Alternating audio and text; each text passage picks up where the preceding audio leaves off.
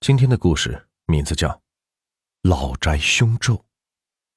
故事发生在一九二五年民国时期的上海的一栋老宅子里。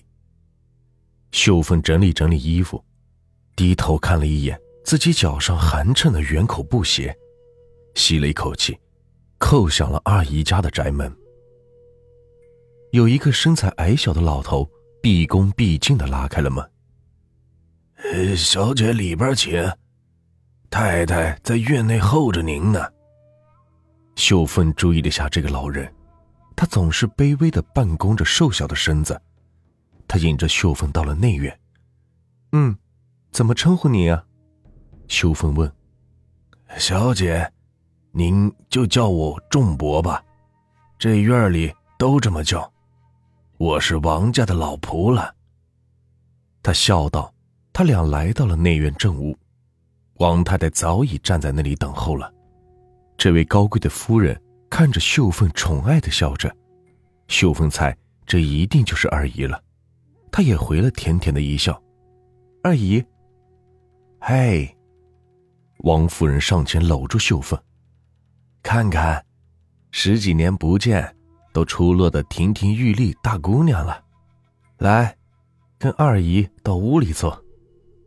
仲伯，接过小姐的皮箱，就安置在西厢房吧。交代完后，王夫人前前后后看着秀芬，眼泪婆娑的说：“这丫头跟你妈长得一模一样，你妈命也真苦，俺们姐俩命都不好啊。”秀芬红着眼眶说：“阿姨。”秀芬给您添麻烦了。这是哪的话呀，傻丫头！你妈走了，你二姨夫也走了，我家你哥又不常回来，咱俩正好是个伴儿。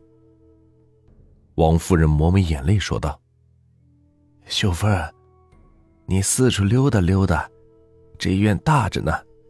你二姨夫死后，我好不想留在伤心地。”这不，搬到这里来了。我还没来得及走走，我去到厨房给你张罗张罗晚饭啊。秀芬点点头。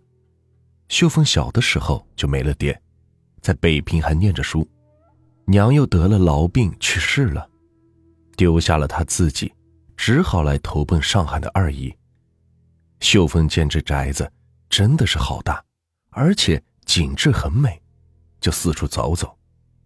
秀芬心想，二姨人真的好亲切，也好美，比妈妈还年轻，是个古朴的美人。她从来没有见过哪个贵夫人穿起旗袍能如此落落大方、端庄娴静。她缓步走到一侧偏房，这里是柳树成荫，百花齐放，比正房还吸引人。有一个小池塘，上面有一座七步桥。秀凤试了试，果然是七步就能过桥。她蹲在桥边，俯瞰池内有一些小水虫，池里映着自己姣好的面容。他正陶醉其中，却看见池内自己的鼻子流血了。他拿出手帕擦拭，他费解地盯着手帕良久，没有血。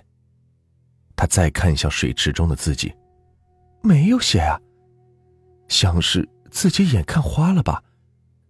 秀凤站起身来，听见身后有脚步声，转头一看，没人，这是怎么了？他气自己总是疑神疑鬼，还是回去吧。他刚要走，身后突然有一只手抓住了他，他惊恐的回头：“你是谁？怎么这么随便？”一位身着国民党军装的高个子军人质问他：“我，我是女主人的外甥女。”他轻声的回答：“你，你弄疼我了。”军人发觉自己有些太用力了，赶紧缩回手道歉：“你是这儿的客人吗？”他问。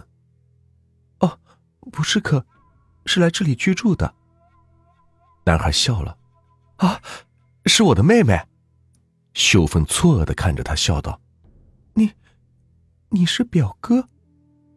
男孩点点头：“嗯我刚刚到家，咱们小的时候见过呀。你可能是太小记不得了。你小的时候可是个泥娃娃，天天黑着小脸到处跑，现在可真是看不出来呀。他爽朗的笑着，秀芬赫然的低下了头。你提他做什么？王坤摸摸秀芬的头发，啊，都长这么大了，怎么想到这里走呢？这么偏，我带你去看看我的房间。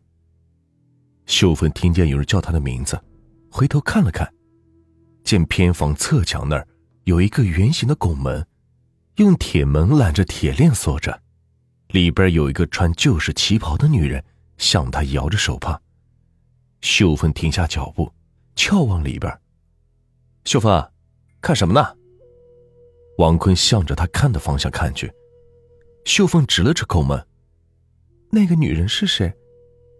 他仔细的看了看，哪个女人？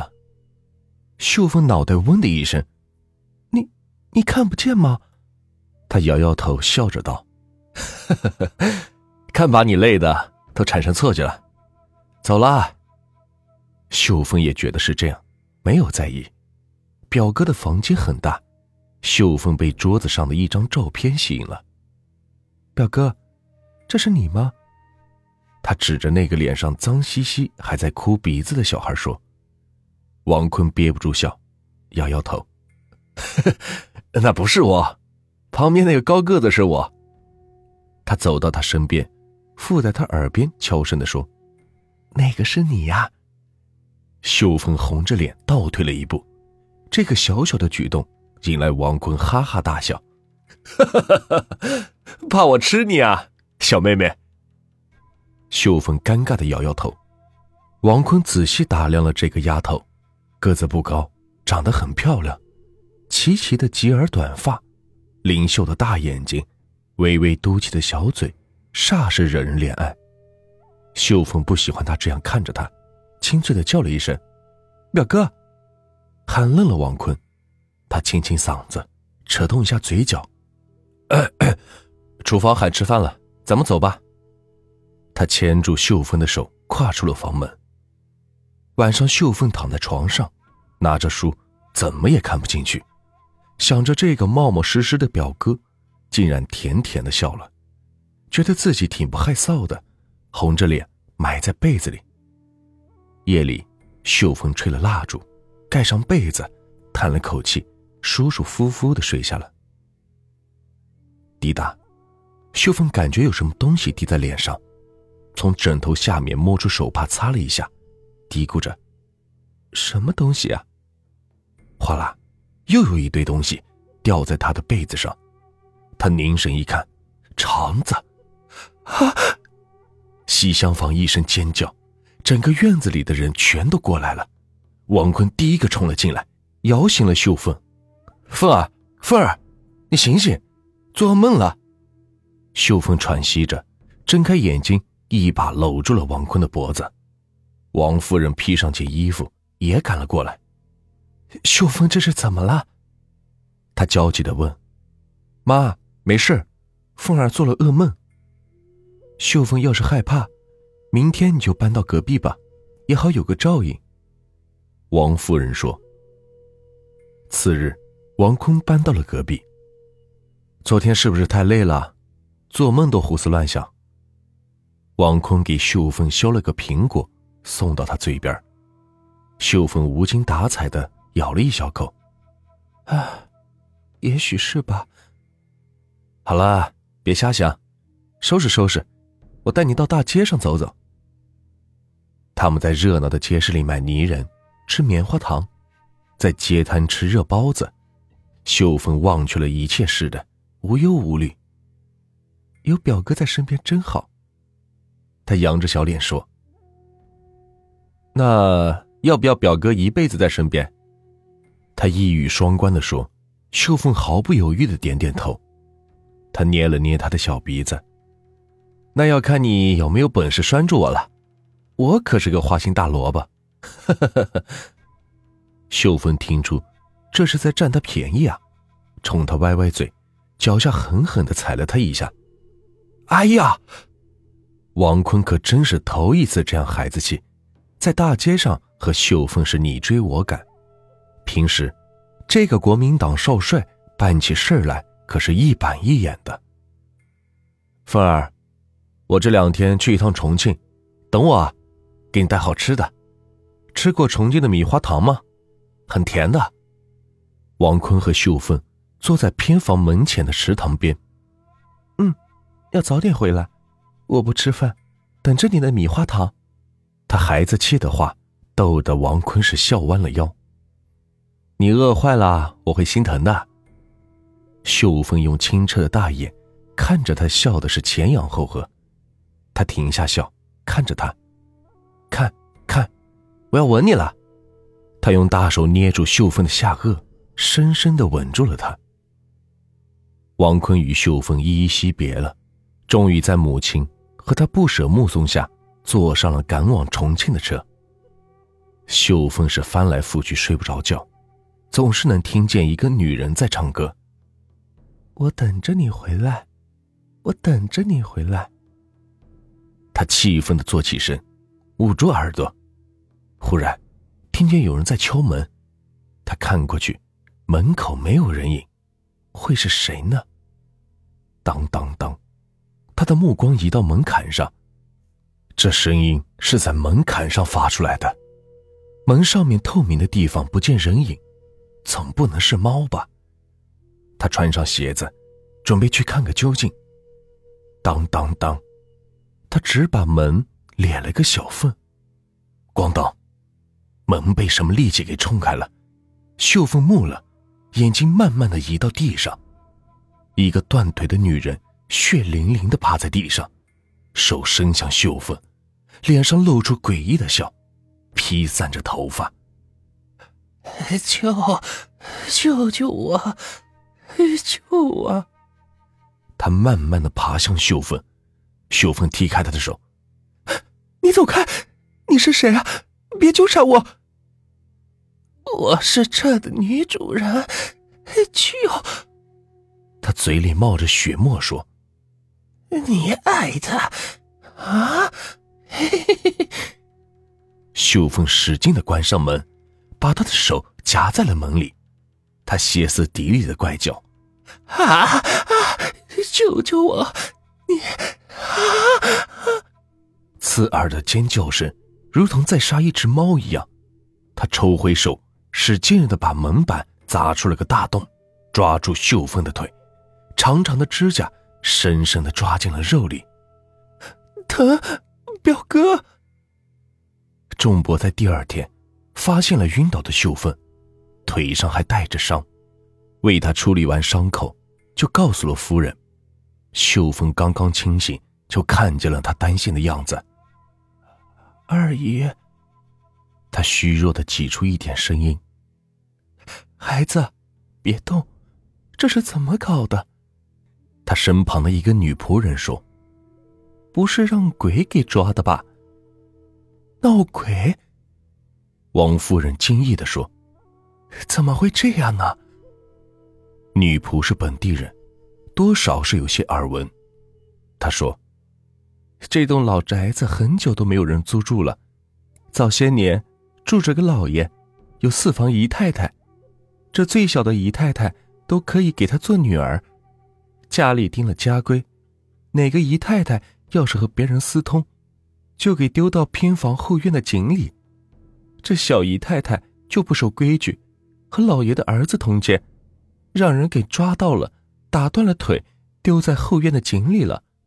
原来只听说有这事，可没听说闹鬼啊。秀芬搂住王夫人，他，他是这样的，什么样？王夫人问。让人打折了双腿。王夫人倒抽一口气。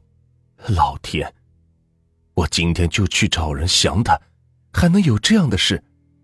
王夫人匆匆就要赶往菩提寺。秀凤，今天二姨怕是回不来，你和仆人将就一宿，我尽量早回来。出门前嘱咐一番。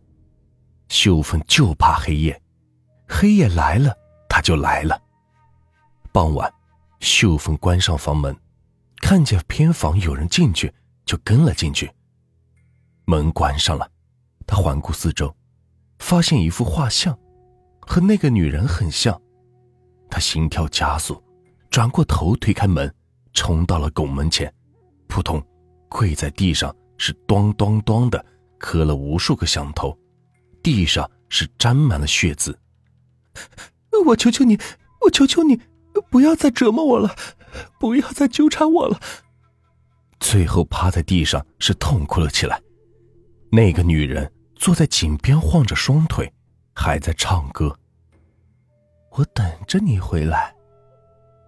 第二天清晨，王夫人带着法师回来，却看见家仆们忙前忙后。